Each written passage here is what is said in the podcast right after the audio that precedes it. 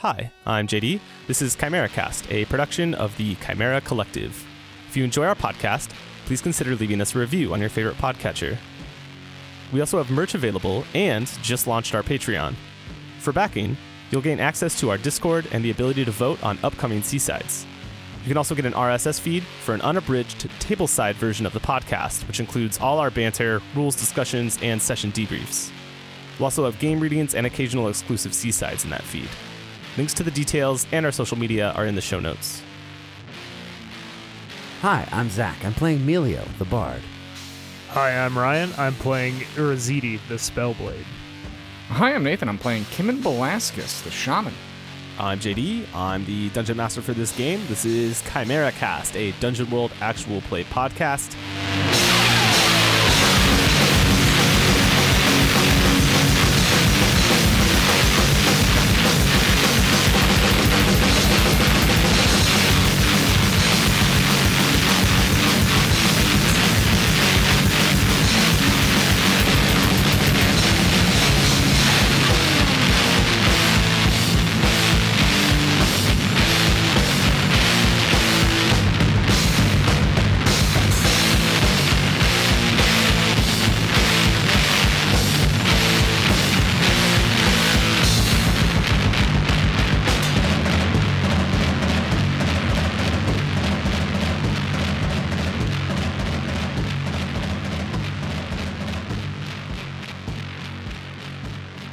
I just want to know where you guys are headed. I'm into going to the new place, Bonehenge. Yeah, you can't call it Bonehenge and expect us to go I- somewhere I else. expect us as adult men to not call it Bonehenge for the rest of the session. Bonehenge sounds sweet. So, we're going to kick things off right away. Who do you guys think is leading the way this morning? Who was the one that it was Melio? Were you the one who uh, surveyed the area? Right? Yeah, I believe that was me, right, JD? I looked out over the tower, and I believe you did impress upon me the Bonehenge. I think that's right. Yeah. So I think that, given the fact that you came from the petrified forest, I think it's you. Sounds good. So it seems like Melio is going to lead the way myself. Fantastic. Melio, go ahead and give me a roll on Tour of the Vulture Lands. And maybe read this out again just so that people know what we're doing here. Tour of the Vulture Lands.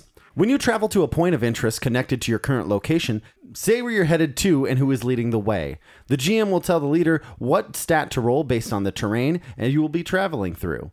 Take plus one and you have previously traveled the route. On a 10 plus, choose three. On a 7 through 9, choose one. You find something useful or valuable on the way. You are aware of any potential active danger when you arrive. You do not encounter any ill effects while traveling. You don't draw unwanted attention while traveling. On a 6 minus, you still arrive at your destination, but the GM makes a move.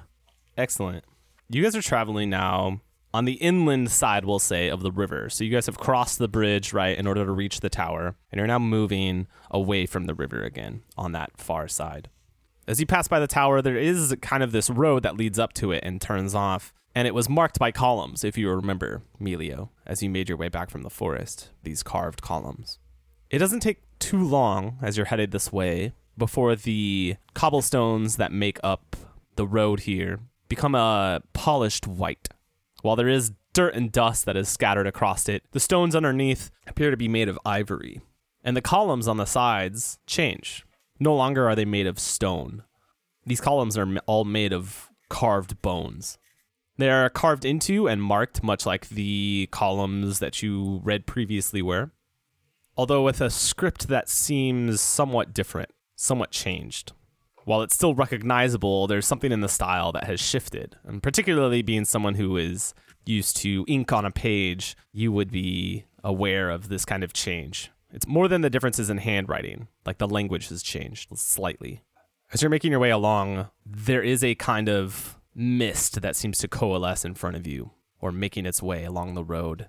It has a great bulk to it, but it's like this ever churning smoke.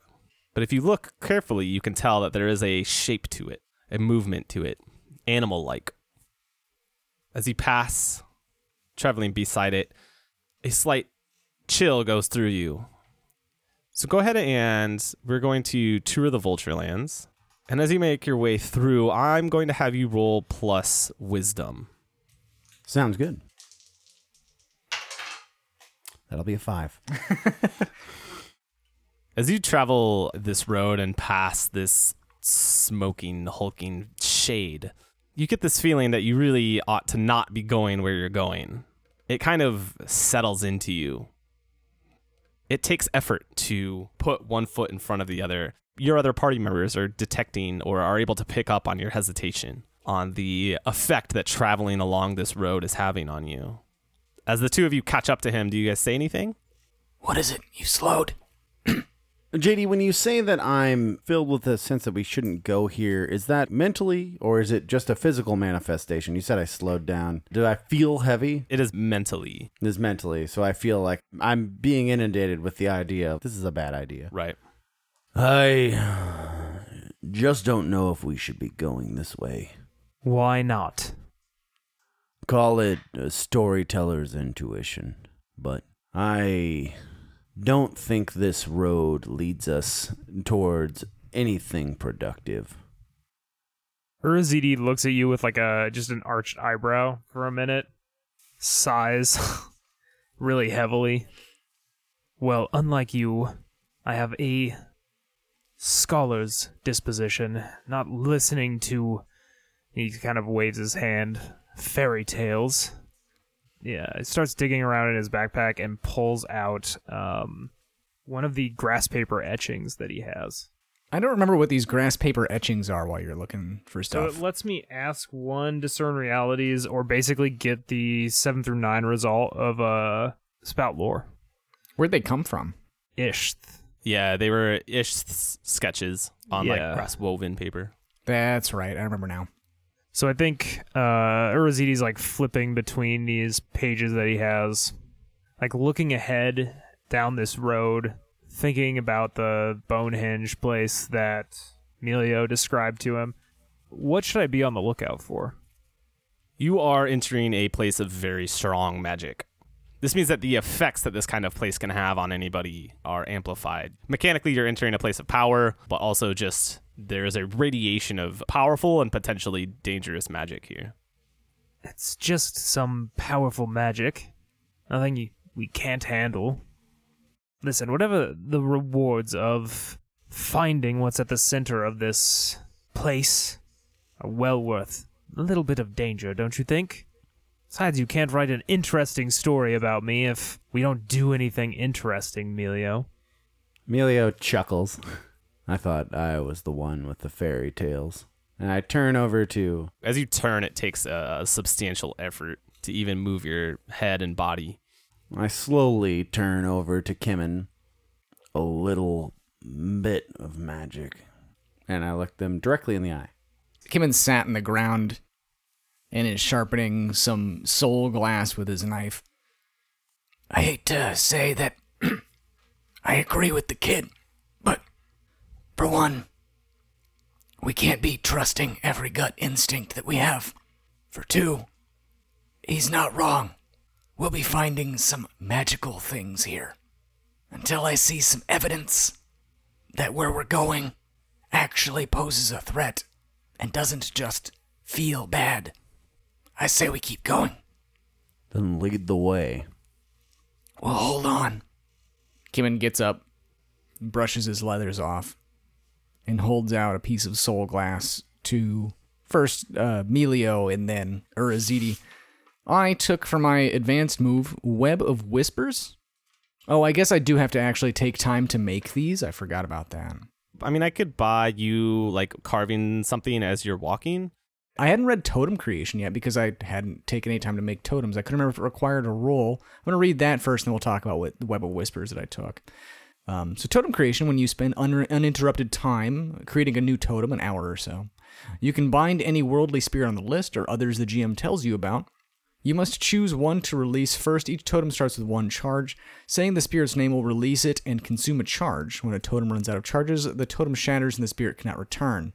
So the the web of whispers, which is the uh, advanced move that I took, means that whisper wind doesn't count toward my totem limit anymore.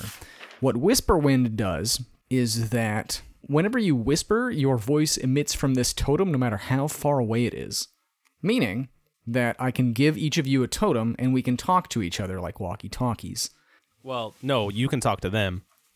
When you give somebody a totem, you may give worldly spirit totems you've created to your allies and uh, teach them how to use it, basically, but they can use them as well. Oh, okay. That's part of the shaman class. Missed that part. Yeah, I mean, I hadn't done anything with this before, so fair, fair question. But yes, they can use them. So here, in case we get separated, Staring at Urazidi as I hand it to him. whisper toward this. We can hear you.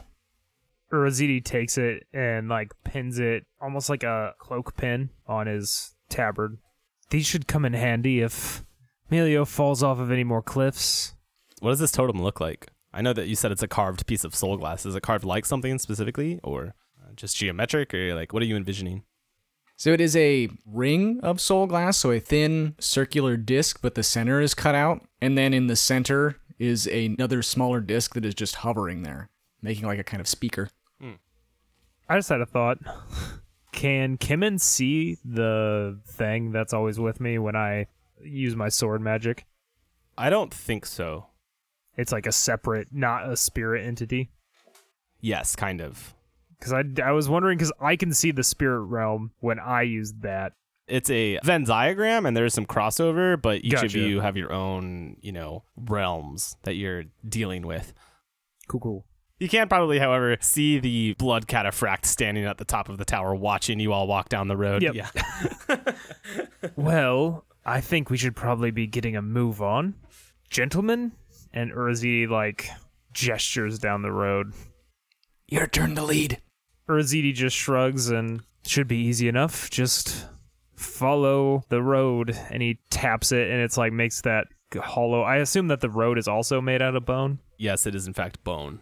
Yeah, he's like expecting it to make the click of the bronze capped end of his glaive, but instead it's the like hollow thunk of bone.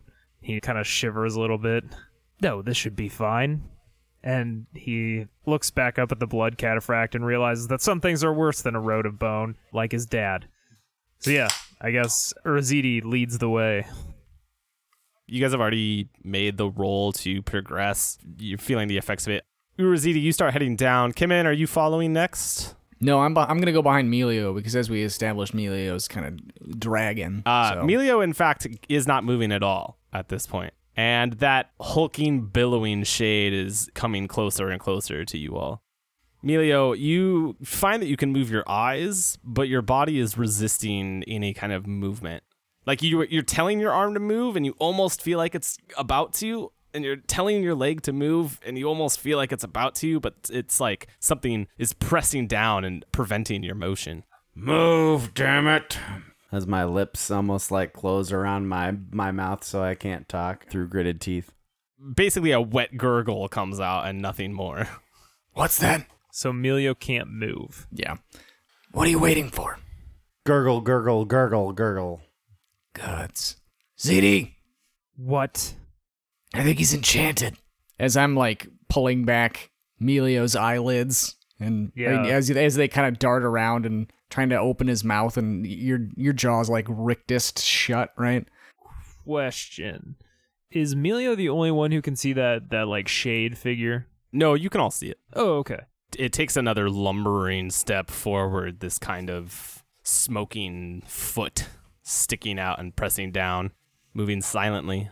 Do I know what the hell it is? Or could I potentially had an opportunity during my studies to read about what the hell this thing might be? Give me a spout lore. Let's find out. I rolled a two and a one, Damn. so that's three. So I'm at a five. Uruzidi, you were trying to recall if maybe you know or have read about something like this. It, nothing's coming to mind, but then as you're kind of like looking up at it, you're distracted as a shadow kind of falls across the land. Not the hulking shadow that you see before you, not the smoking shade, uh, but a true shadow.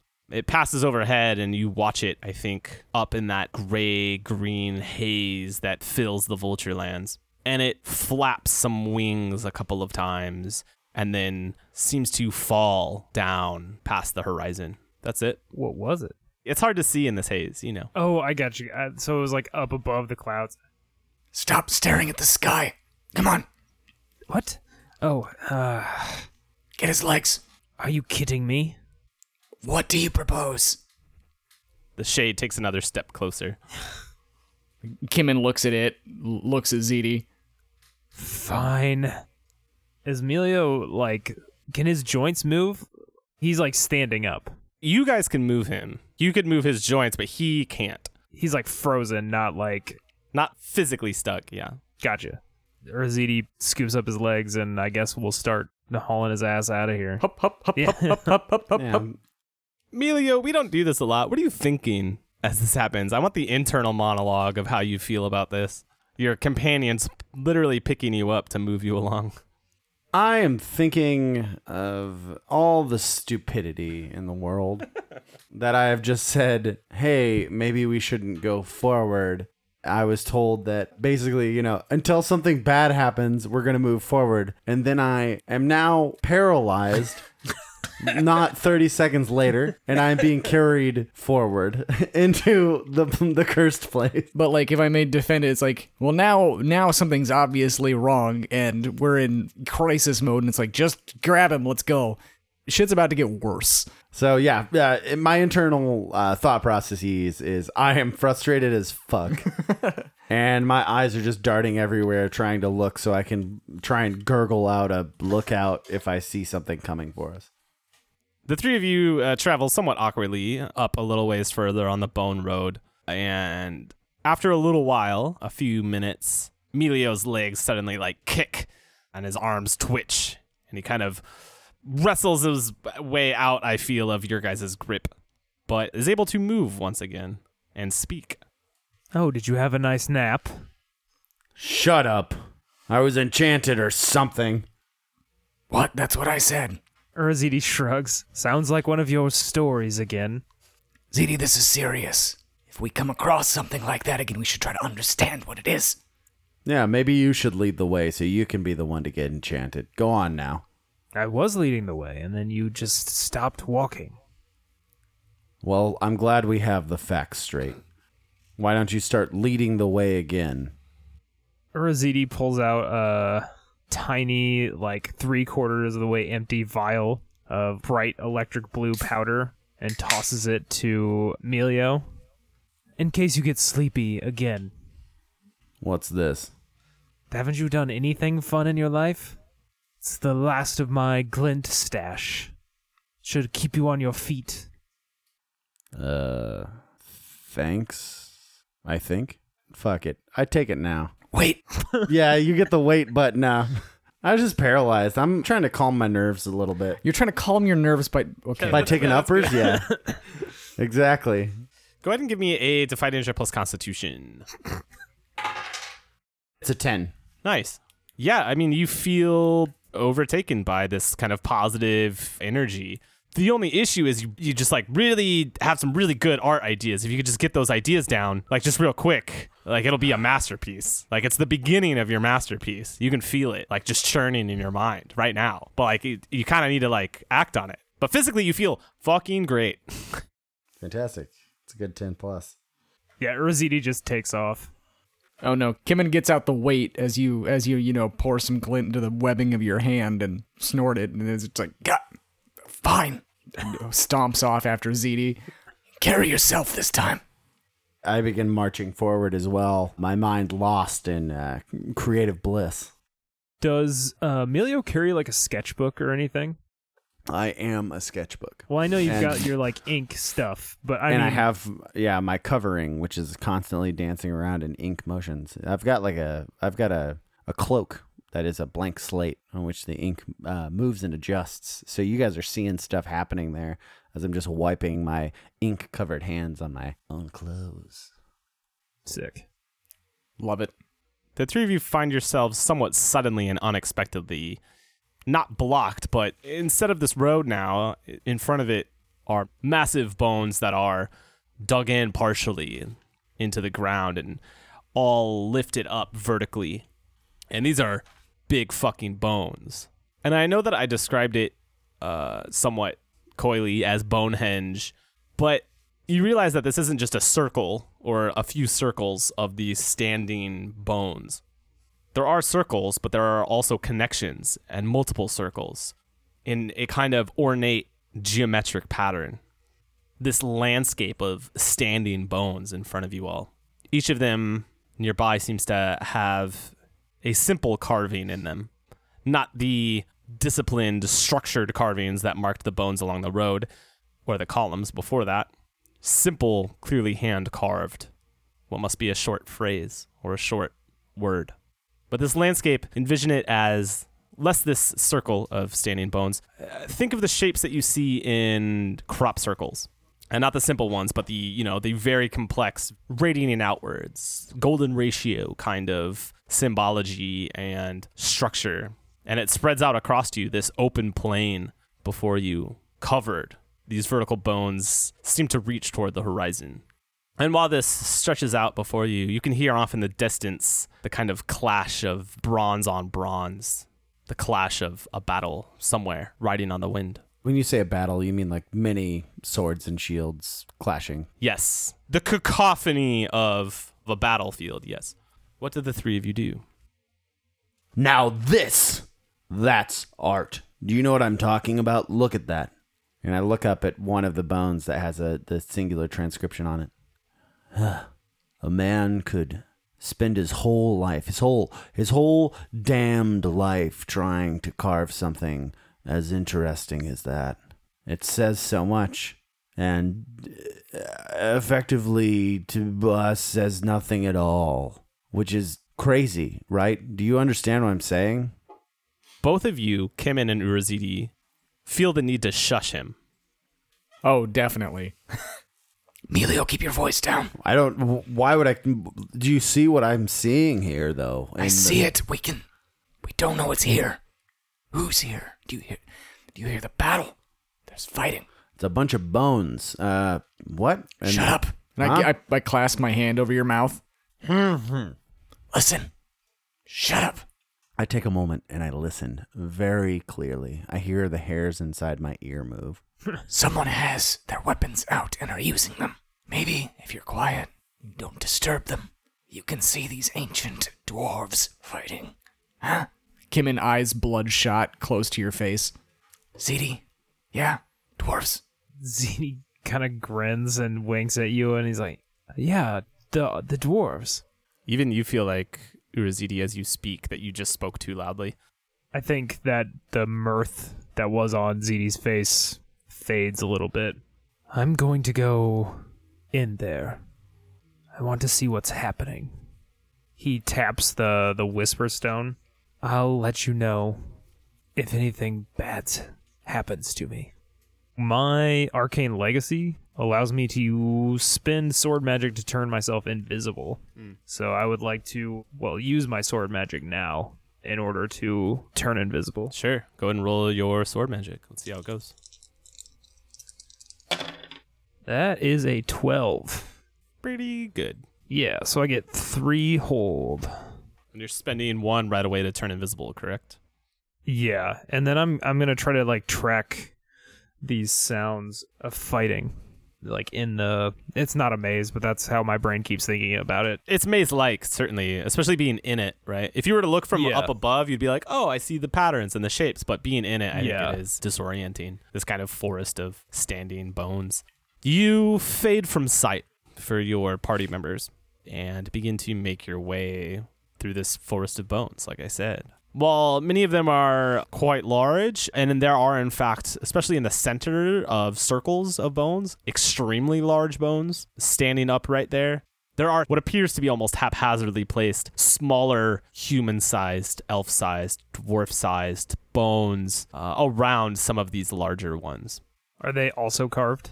They also have carvings in them, yes. But you can make your way through. What exactly are you doing to try and track this sound? I mean, I'd like to think that it's something more profound than just listening really closely and carefully, but it isn't. He's like turning one way and then turning to face another way, and like whichever way the sound is coming more intensely from, that's the way he goes. And he keeps going until the you know the sound starts to change direction. Just trying to like track this sound through the bones. You make your way a little deeper into this pattern. And while you feel like maybe, okay, maybe I can go this way, maybe it's a little louder this way, uh, maybe it's a little louder this way, you quickly realize that no matter where you are going in this, it doesn't seem to really change. It doesn't actually seem like you're getting any closer to anything. But it takes you a little while to really figure that out, right? You kind of have the, ah, maybe, maybe, right? Like you're convincing yourself you're getting closer for a while. And so soon you are quite separated from your two party members. What are the two of you doing while Urzidi heads invisibly into this structure? All right, I'm gonna take my hand off your mouth. You gonna be quiet? Mm-hmm. Say mm, quieter. Mm-hmm. All right. I take my hand off your mouth. I just think it's really interesting. Uh, it's good. You should study it. Yeah. We have to wait for Ziti. I'm gonna walk around. I want to check out some uh, some of these other bones and see the the layout of the iconography and the the structure of this singular, uh, simple word or phrase on each of these. Yeah, is there any particular like bone you're aiming for? Are you going for the biggest one here? Give me like a gist of how the shapes of the l- words look. Since I do I recognize them at all? The shape of the of the words that are carved in? The inscription, yeah. They are a similar. They're they're a derivative of Cyclopean, at least, or just a different form of Cyclopean. I think I'm looking for when I start looking through all these things, not like the biggest bone or anything like that, but I'm looking for the one that's just a strike down the middle. I'm looking for the most minimalist version of them saying something, something that seems fundamental to their language. You will recognize some inscriptions of very simple words that you would consider very basic to the language. The, of, there, lead, see, right? Those kinds of things. But then the rest are almost gibberish. It's not a sentence or a poem. Then, in that case, a glyph or an aspect of the glyph that is repeated. I think in this individual circle, yes, you will see a repeated couple of symbols that seem to be on every bone that is here. I'd like to combine those symbols in ink on my cloak Interesting. as I gather them. Yeah, the ones that are repeated. Mm-hmm. I think as you begin to copy this down, you can feel magic drawing you in, almost like your vision is tunneling on whatever you're writing on, your cloak, right? Mm-hmm. As you are inking these symbols, your vision blackens around it, and all you can see is these markings, and then they seem to almost sear into your cloak and into your mind. You can feel yourself kind of sliding into whatever magic this is. What do you do? based upon where I'm at, which is I'm a little high on drugs, I assume this feeling is inviting as the world goes a little bit dimmer and seems to clarify around a magical spell, and I'm being uh, pulled forward. Uh, I'm, I would like to dive in. I would like to go deep. I would like to go in over my head. Interesting. You were describing diving into it. You're doing so from a perspective of your art, right? Yeah, Go ahead and give me a roll plus charisma. cool. That'll be a seven. The conquering of the Cyclops, Grumeris, the two headed, and their slave army. And you see around you a massive battle. These bones fall away, and instead, you're in the middle of conflict, in the middle of war parties. Describe something terrifying to you that is in the Cyclopean Conqueror's war machine. I watch as the Cyclopean armies clash. Cyclops are slashed across the throat and die. I watch as shamans come, and it looks as if they're going to heal the fallen warriors. But the fallen warriors um, ingest something, some glowing liquid, and you see it pulse through their veins. And they just get up and scream. "Ah!" and start running at their opposition. And they almost like a berserker just start slashing through everything. They don't seem to react as the opposition just tries to like cut them. And you see one take an arm off. Uh, and the Cyclops doesn't even react to the arm being gone. It just starts to beat someone with the stump until it can't even move. It gets cut away, but even as it loses a leg and falls to the side, it grasps at the dirt and claws at the opposition. Grabbing, you see another soldier by the ankle and just starting to bite as he kicks it in the face. It bleeds everywhere, but it just doesn't seem to stop until finally someone has the, the wherewithal to crush the head. And even then, the chest seems to like pulse out with each last thumping heartbeat as it throws its body forward, mindless, except for its task. This is their war weapon. It defiles and defies the Black Gate, wrenching them forward for victory. Sick. At the end of this vision, you see a heavily wounded Cyclops chained to a kind of carried barge, carried by hundreds of human slaves, elvish slaves, some dwarves pulling chains leading in the front. And they come forward to a standing cyclopean figure wearing gleaming ornate armor who draws forward a massive mace and smashes down the head of this kneeled, chained cyclopean figure. And you find yourself falling back, landing back in your body hard in the circle amongst these bones, staring at your cloak with the word Grimiris written on it. Is that written in common language, or is that just that I understand what the the symbols I was putting together mean now? You are understanding what the symbols are, yes. sick. you are sweating profusely and panting. You are almost finding it hard to breathe, right? As you're trying to like catch your breath almost from that. It's going to take you a minute to like shake this. Mark's shaky. Yeah, totally. Kimin, you see this kind of snap change in Melio's face and his form, right? You see this change in his demeanor. What do you do? Gods, did the dumb kid poison you too? What? You're sweating, shaking. What? I Quiet, what? quiet. What? I saw some shit. I don't know how to process that. Kimin nods and pours some water from his skin onto the cloth he was using as a face covering earlier. Starts wiping your face off. Here. Spirits. I I've heard a lot of the great stories of men, but the horrific stories of war. I didn't know anyone was willing to go so far. I get it. People usually are afraid of the monsters. Those rampaging purposelessly. Gesturing at the tooth of the boar god that I hang around my neck. But the people I'm afraid of are those with clear goals. The conquerors. My homeland has been slowly getting chipped away by people like that. Is that what you saw? I believe that was the end.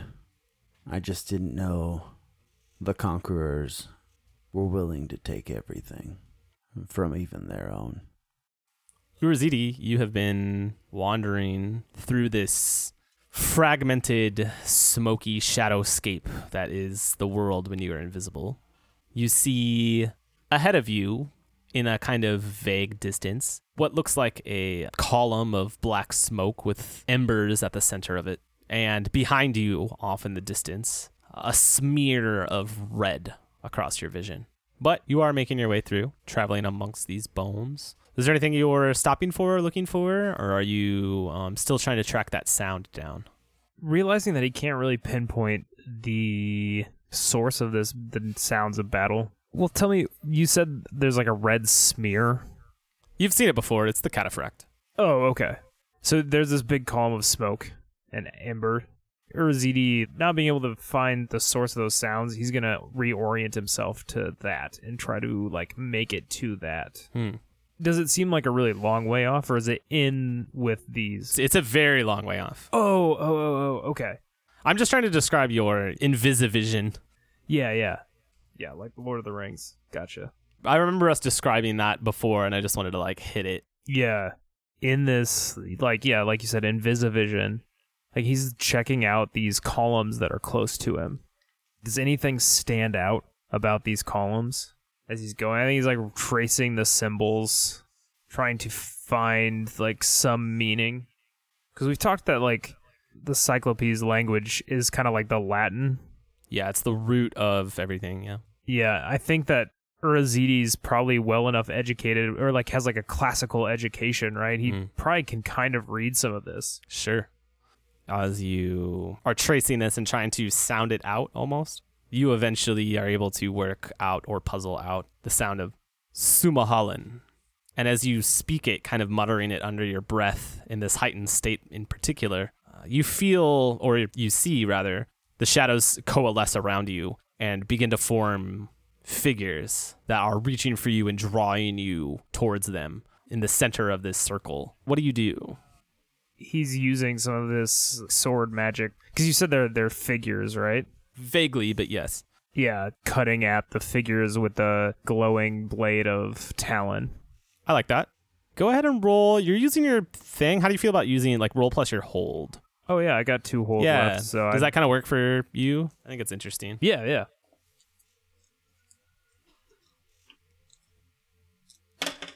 That is a nine.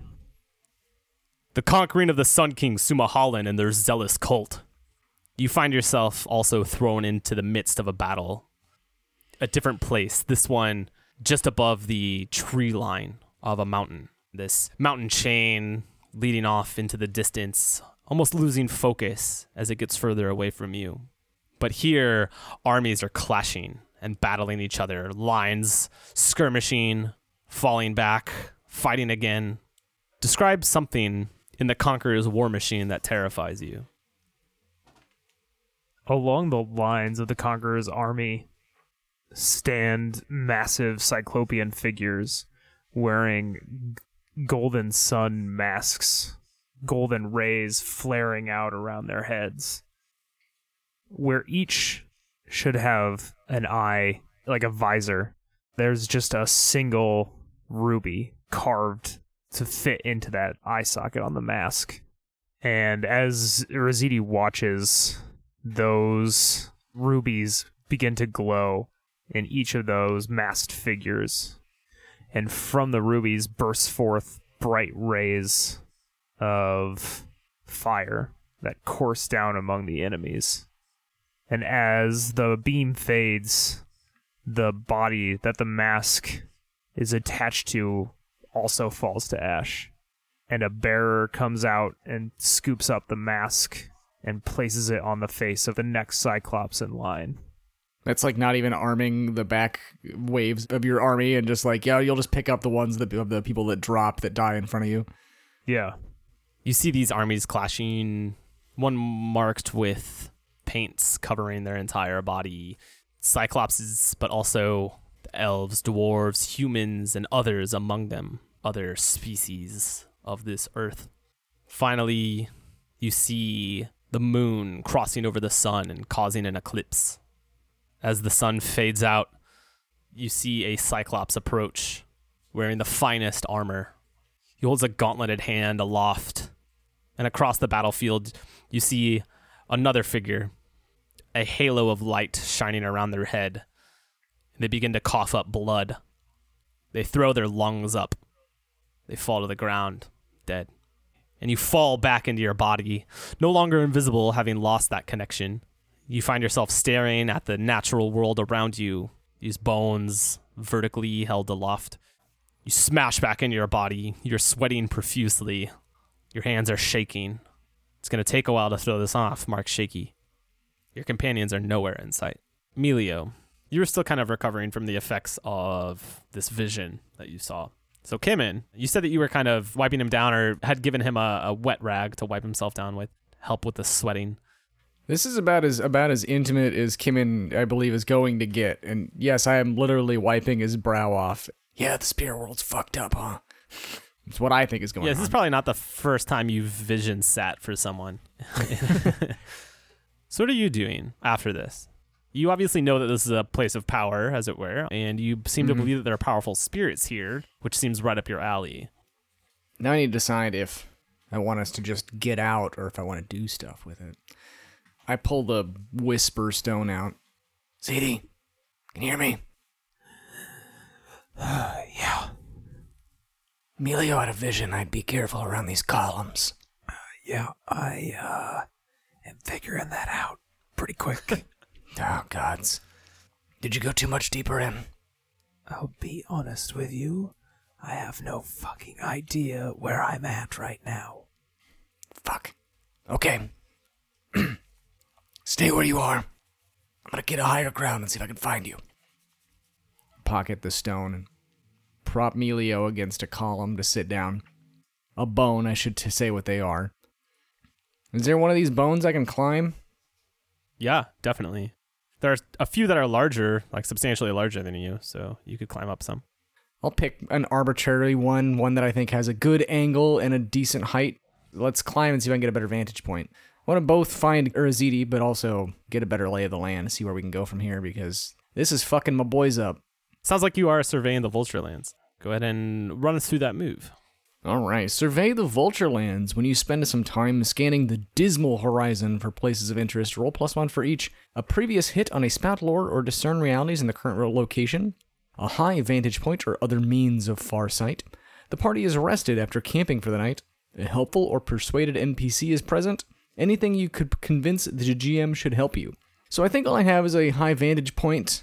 I didn't uh, hit any spout lores or discern realities. Party's not rested. I, I could, I guess, ask the raccoon for help, but I, I would have had to set that up before. They would have been kind of fun, I guess, but we're not on speaking terms yet. I just don't know their name. So, uh, yeah, it looks like it's just plus one unless I'm missing something. Go ahead and roll it.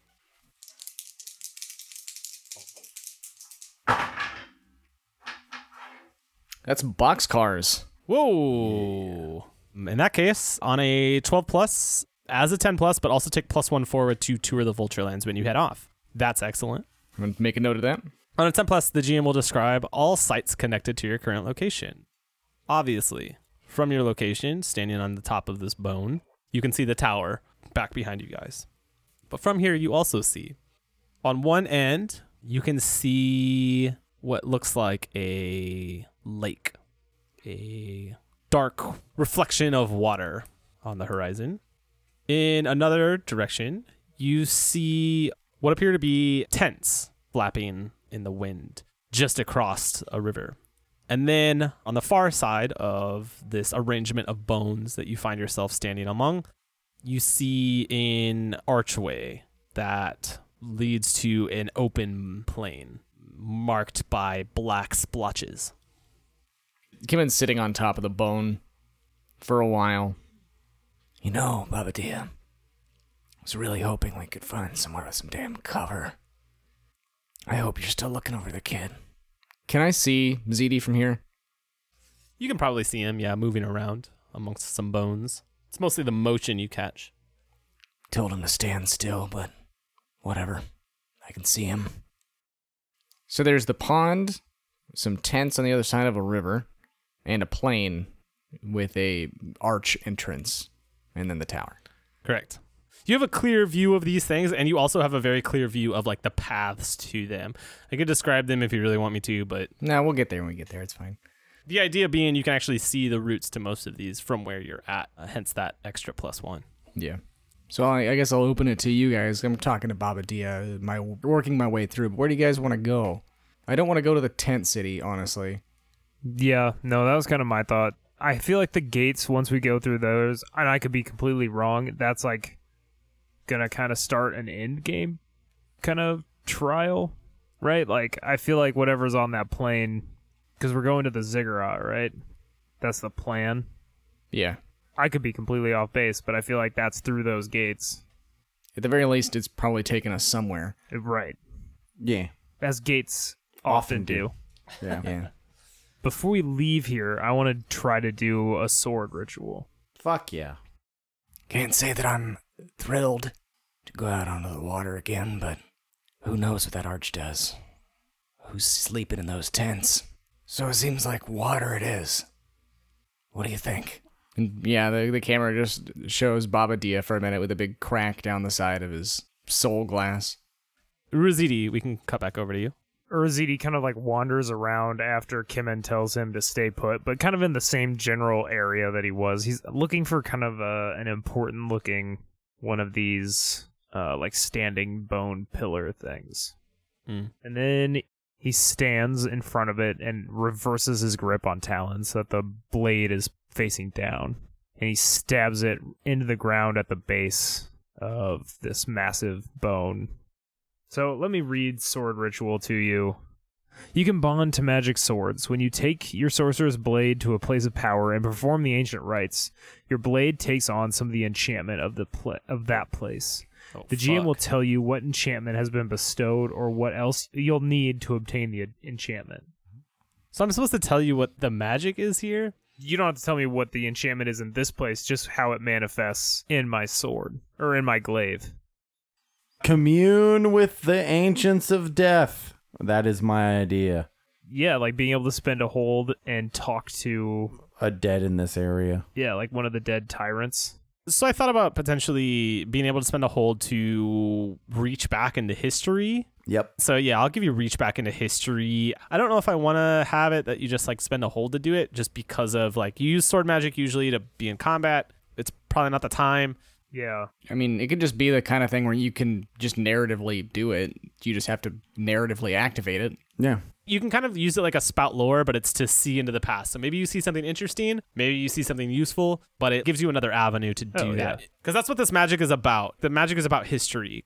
Yeah. So yeah, I think that's cool if you're into that. Yeah. yeah. You can like reach back and see visions of history. It just takes some effort on your part to do. Yeah, that's sick. Is there anything else that you guys are wanting to do here, or are you guys moving along? No, I think after seeing what happened to you two guys, I don't want to fuck around here any longer. If there were some shiny stuff, I could probably be persuaded otherwise. We haven't been we haven't seen any shiny stuff. No, just powerful spirits. No big deal. I mean, that's that's all good and fine, but I want something in return. I ain't gonna try to capture some cyclopean god. That's just asking for fucking trouble. Are you guys catching up with Urazidi? Mm-hmm. Yeah. So I think given that Kimin, you were able to see where Urazidi was at. I think the three of you can all join back up if you're choosing to do so. More in the center area of this maze of bones. What do you think you're doing? What do you mean? What do I think I'm doing? I told you to stay put, I did. You found me. but I might not have. I saw you moving around. Urzidi rolls his eyes. I took a look around. There's a lake or a body of water this way. Anything else? Some tents, an arch, a tower. If you want to take another look at that. No need to go back there. I take it the lake is your first choice. I'm not excited about seeing anybody else, and uh, I think the arch might be magic. I don't know. Emilio, you've been quiet since your experience. My mind hasn't gotten itself back together yet. You lead the way. It might not be the visions, but uh, sorry. I didn't know you were going to take all of it at once. Just saw a lot. Trying to process it. Me too. Do you think it was real? True? I don't doubt that type of thing. What I saw wasn't beautiful. So I think it's gotta be real. All I know is that if my father discovers what I saw, he would send untold legions to this place until he had conquered it. And learned everything about how to use best his servants for his needs. If he knew he could squeeze a little bit more juice from the fruit, I can't imagine what that monster would do. Is the monster that you serve any better? He hasn't let me down yet. I think Urzidi rolls his eyes. That's why you need to be writing my story. Better the monster you know, right? I'll write your story as soon as you do something. I get up off of my. I've been sitting, hunkered down, dust off my pants, and I'm ready to go. Lead on, Kimin. Kim nods. This way. So you are headed towards the lake, correct? Yes. Excellent. So we are going to once again tour the Vulture Lands. Kimin, you got a very good view of where you were supposed to head. You travel a little ways through the structures of bones and pick your way out of it. You find yourself traveling along what must have been a road, but instead of the set cobblestones that should make it easier to travel, instead there are these broken shards of obsidian that are sliding and sharp, making your travel more difficult. There are columns, much like there were marking the road in other places. These ones of jet, much like those statues you originally saw, but these ones are all broken. They lay in pieces across the ground, half buried in muck, mud, and overgrown with strange vines. But you were leading the way, Kimin. You're able to make progress. Give me a tour of the Vulture Lands roll plus dex, and then you get a plus one from your survey. Sweet. That is an 11. Then on a 10 plus, choose three. So go ahead and choose three from the list below. So I definitely want you find something useful or valuable along the way, and you are aware of any potential or active danger when you arrive. And I think, yeah, the last is you do not encounter any ill effects while traveling, so I'm not going to choose you don't draw unwanted attention. I'm going to choose all of them with that. You find something useful or valuable. As you are making your way along this black path, the glass stones underneath your foot slipping and sliding as you make your way across, you spot a little figurine, a little totem of a cat curled up around itself. And it has the drippings of wax across it. In the center is a place, a little spike where you could put a candle. Oh, hell yeah. But as you travel along, you find yourself coming down onto this lake. It is black, not watery, and it appears to churn with a slight roil, like just before something is about to boil, that kind of simmering effect. You can see the liquid churning from somewhere. On the far side of it is a kind of waterfall, also dripping this black liquid rather than really flowing the way that a waterfall would from the ridge that stands above and behind it. There are a few old dead trees kind of lining the sides of it. At the center of the lake is a small structure, a small platform, which looks like it's made of metal, and something that maybe looks like an anvil or an altar at the center of it. Along the banks of this lake, there is a poling raft. There's no pole, but there is a raft like sitting kind of half dragged up onto the rocks that line the lake. There doesn't appear to be any kind of active danger in this area. Things seem calm. Except this calm has a kind of unease to it, and your gut sinks a little bit. There's something not right here, but you can't figure it out. You can't put your finger on it. It's almost peaceful, but there's like a an anxiety in your mind that won't let you rest. What did the three of you do? It's peaceful here, huh? Very nearly. Not quite calm, but stagnant for sure. Kimin walks up to the lip of the lake. As you stand there, you hear a soft crying. Come here, both of you. Yeah, Urzidi will go up, stand next to Kimin. Yeah, I'm right behind. You hear that? As your two compatriots approach, it grows louder. It's like a, a sobbing now and a wailing echoing across the water, Where does it seem to be coming from? Further in the lake, Further across the lake or further in the lake? across the lake, Okay. not like under the water. Okay. It's not like emanating up from below or anything. Right, right. Seems like it m- might be coming from that platform potentially. Are we next to that that boat? Near enough to. I mean, you can just pop on over. Um, just so I get the the so there's the there's the platform with the uh with the altar or anvil on it. That's across the lake. Uh, it's in the middle of the lake. It's in the center of the, In the lake. center of the yeah. lake. Yep. okay. And across the lake, all the way across you guys, is a waterfall. The waterfall. Can I remember? Can I use my new toy to figure out uh to like remember what this lake was before? Give me this modified spout lore, but yes. Go ahead and roll plus intelligence. That's a six. The three of you realize that mixed in with this sobbing sound, echoing from up above on this ridge.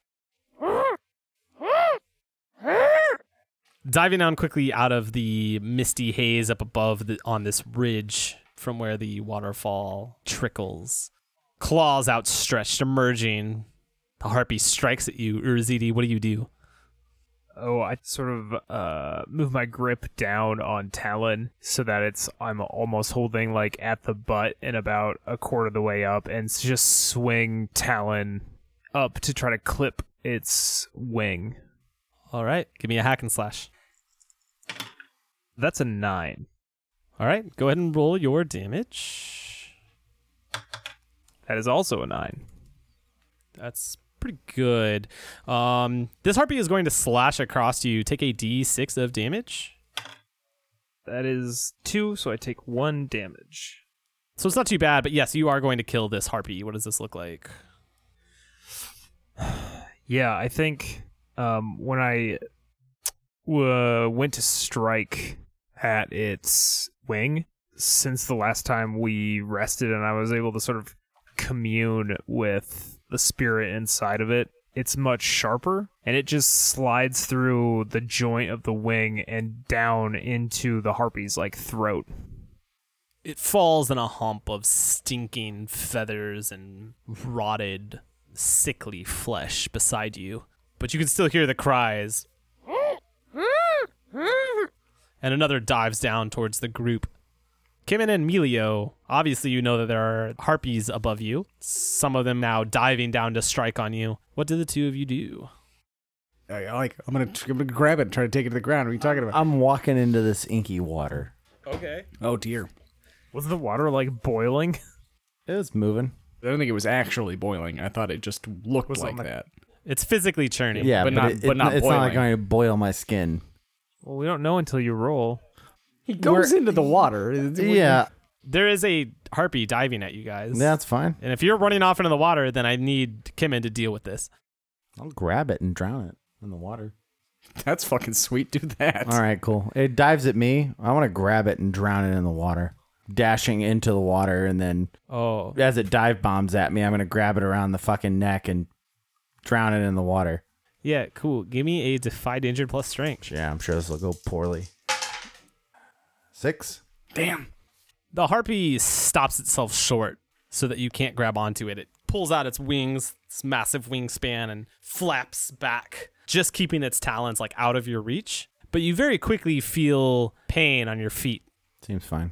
You can smell. It's not quite cooking flesh, but it is a chemical sort of smell in the air. Great. I imagine that this is uh, not just like a you know a buzzing numbness. No, no, it hurts a lot actually. yeah, I, I guess I'll dash out of the water then as fast as I can. Cool. You don't have any boots anymore, and you're gonna take a d6 of damage. Cool. It's six. Oh, yeah, they are still like smoking and sizzling. Your feet are blistered. Sick. The skin is like sloughing off very quickly. Yeah, I'm at four health. Fuck. Yeah, it's not good. Like you can't really walk right now until you do something medically with your feet. This is harpy like back pedals? I guess the aerial re- equivalent of back pedals. I'm gonna try to slash out at it and make it so that it falls into this lake of acid. You're trying to hack and slash here. Yeah, I mean, I guess I'm not trying to necessarily kill it so much as clip its wings, basically, so it would fall into it. Yeah. All right. Yeah. Give me a defy danger plus strength then, rather than a hack and Cool. slash. It's an eight. You can throw it into the acid lake, but you're going to be vulnerable to the other two harpies flying around because it's going to throw you off balance a little bit. Oh, that's fine. Yeah. That's fine. Okay. You throw this harpy, you manage to, to wing it, uh, and it careens into this lake. And very quickly, the feathers are eaten away by it. And it tries to flap its wings, but they, they're not there anymore. And it sinks, and you just see it stop spasming, and its hand is the last thing sinking below the surface. But yes, another one of these is, is trying to take advantage of this, and it comes down screaming, letting out this screeching. And it's going to try to scrape across you. What do you do? Sorry, Ish, I need your help. And I'm gonna try to spirit talk Isht. You make a roll for that, is that right? I do. Spirit talk. When you say the name of a spirit bound to a totem you've made, instead of consuming a charge, you can roll plus whiz. And due to um, an advanced move I took, I can use this for the captured spirits I have as well. On a 10 plus, the spirit is successfully released and it returns to the totem afterward. On a 7 through 9, the spirit is released, but choose one, and then we can get to those when if I need to. But let's roll. It's an 11. So its spirit emerges from the soul glass earring that I wear, and I get three charges of defend, which I will. Oh, he probably can't redirect it to himself, can he? You can, but I think it destroys him. Well, I don't want that to happen. Not permanently. It destroys his current physical manifestation. So he could take the entire blow, but you would have to resummon him. That's kind of my idea behind that. I'm okay with that. Yeah, so I'll, I'll spend it and and have it destroy this corporeality that he has. Yeah, cool. What does that look like? So immediately after I watch this harpy dissolve for a moment with a bit of a grimace on my face and realize how close I am to the lip of this lake, and after seeing what just happened to Melio, I just whisper and touch my earring, seeing this other harpy dive bombing me, and Isht emerges stalwart. In this case, he still has his shield and just butts the harpy and completely diverts it as his representation shatters like glass and dissolves. And I immediately start scrambling inland. I like that. Always picture the spears that you summon as pink. Oh, totally, yeah. It glides past right after it fails to strike you and begins flapping its wings and lifting itself back up into the sky. Melio, you were on the ground, kind of nursing your feet. Yeah, my feet are. ah, they're hot. However, you see a harpy diving for you, claws outstretched, wings straight back. What do you do? Can I jump in here and defend? Yeah. Yeah, I mean, you're definitely going to see this happen. I love it. Yeah. Urzidi leaps in between Melio and this harpy. One to save his companion, but also Oh, you want something heroic to happen? yes, exactly. Mm. because Melio keeps talking shit about me not having done anything worth writing a ballad about. Yeah. That's real strong. Yeah, that's pretty great. It's not that he doesn't care about Melio, because I think in his own weird way, Urzidi does care about his companions. It's mostly the being a hero thing and like appearing as a hero. Yeah, it's egoism Yeah. first and foremost. that is a seven. Yeah. Ooh. Snuck it in. You have one hold. Would you like to use that hold? Yes. I'm going to redirect the damage to myself is the only way to save Melio. There's a problem with that. You don't redirect the damage, you redirect the attack. This harpy sinks its talons into your shoulder. A familiar feeling, I believe. Yep. and with a few massive flaps, you begin to feel yourself lifted off the ground. Another one comes screaming down, trying to grab Melio again, as this other one is carrying Urazidi, trying to carry him over the lake. Oh no. Melio or Kimin, this other one's coming back down. It's the same one that you deflected previously. What do either one of you do? In like the anime split second as this harpy begins diving. Are you all right? At me? Yeah. The anime split second is me just palming out huge swaths of ink on the ground. Oh, I love it. Ever tell you this time uh, about a monster that almost destroyed the whole city? Pushing ink out as far as I can. I think I just wipe ink on my bloody fucking feet and spackle it across the fucking floor. It almost destroyed the whole goddamn thing, except it couldn't leave the ocean. and then I push my hand into the ground.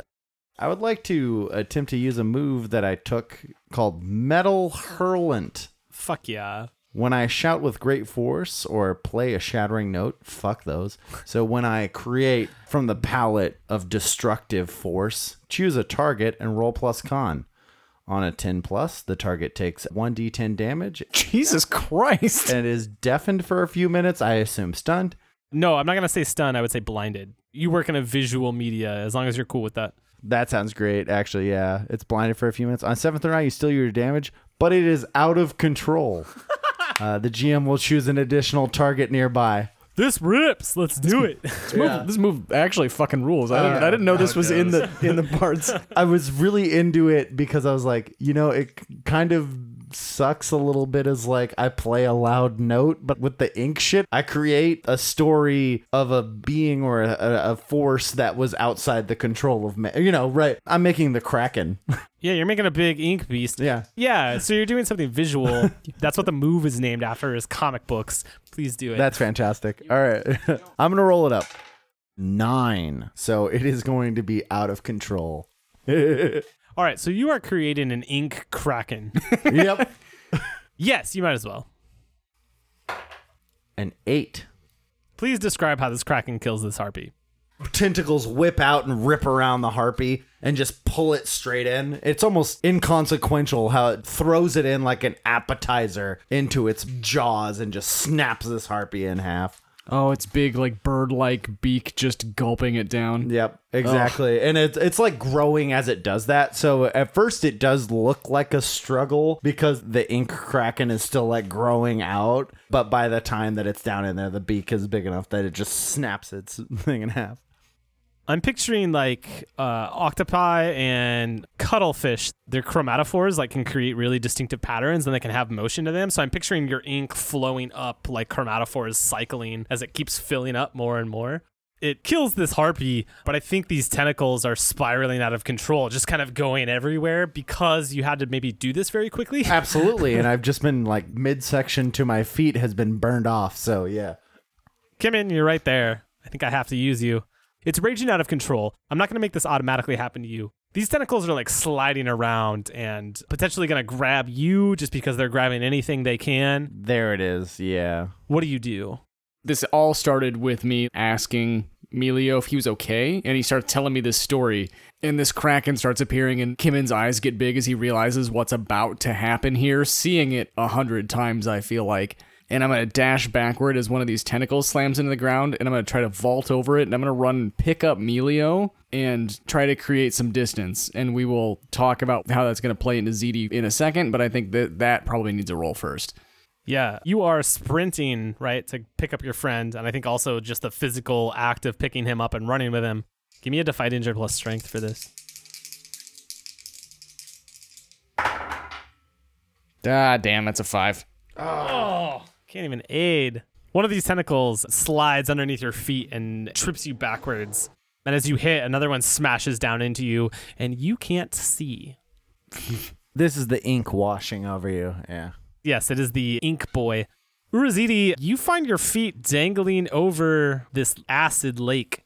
I actually have this. One of the things I can do with my sword magic is force a change of location for two hold. I can choose the location. Hmm. You still have to roll sword magic, though, I believe. I know.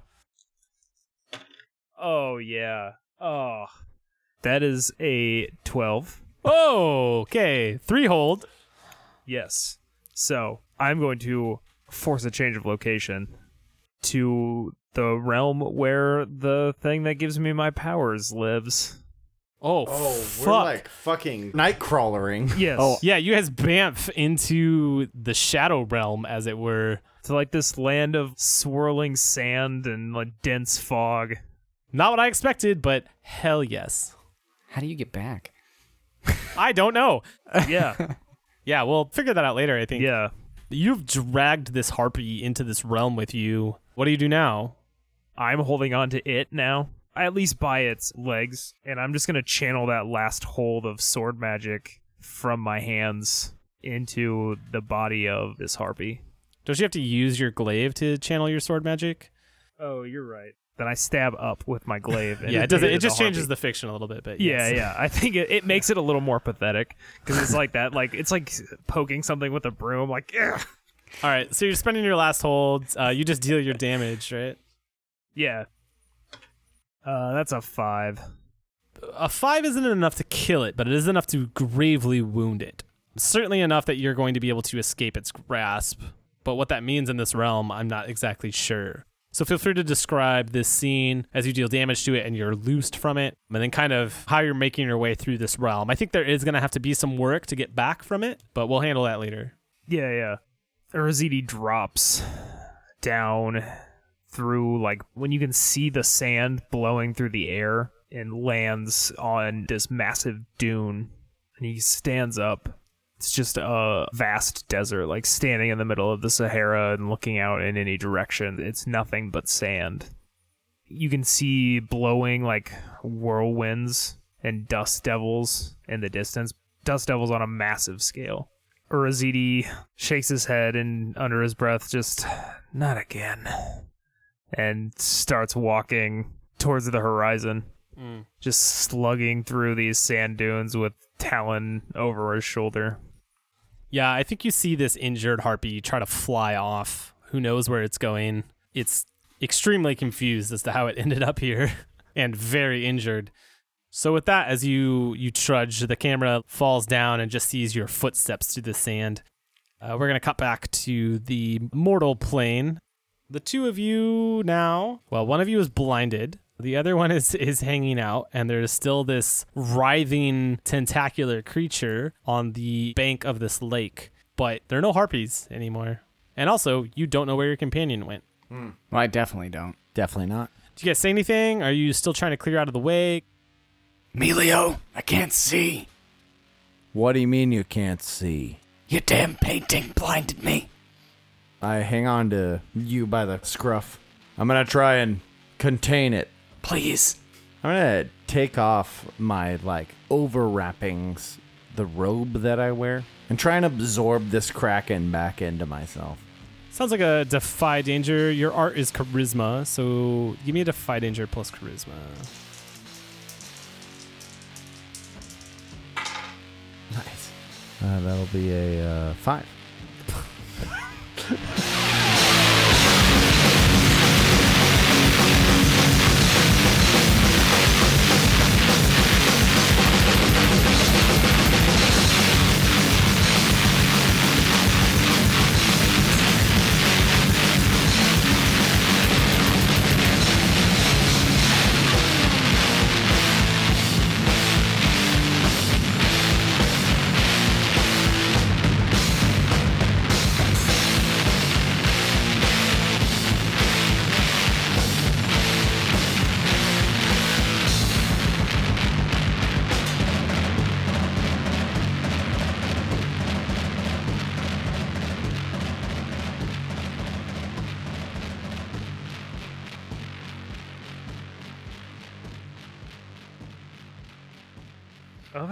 Love how the this shot in the movie is probably us carrying your ass, and that the raccoon is just like sitting on your chest. Oh, that's perfect. Uh, it's making your lips move.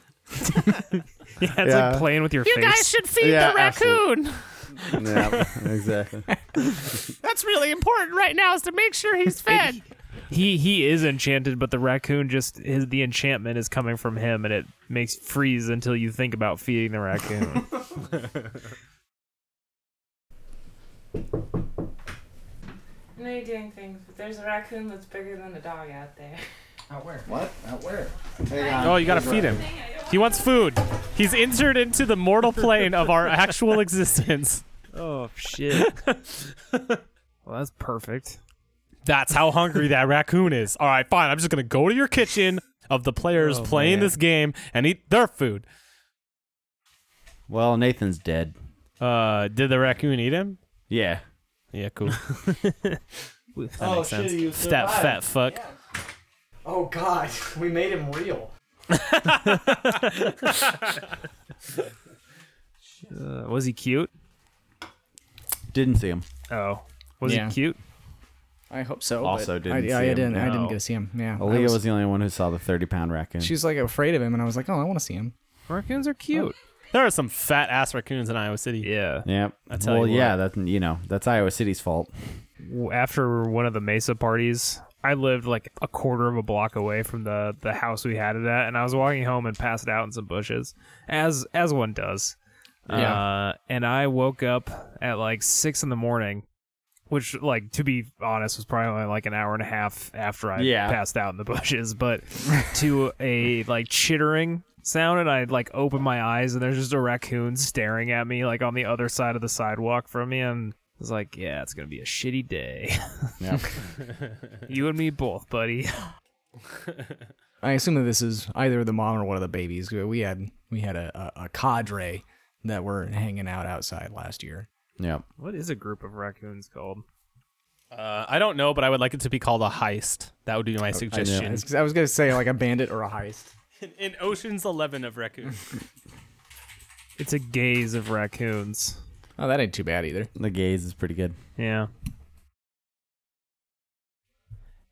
and diving down on Ryan, or on di- diving down on Urazidi. Just on your camera, yeah, just a yeah. harpy, just I brought a raccoon in this world. I'm about to bring harpies into this world. That's You- what I was just gonna You, say. yeah, you six minus too much, motherfucker. It's real now. it's real now. By bitch. you draw unwanted attention to yourself. I mean you, the player. You draw. it. I hired some harpies.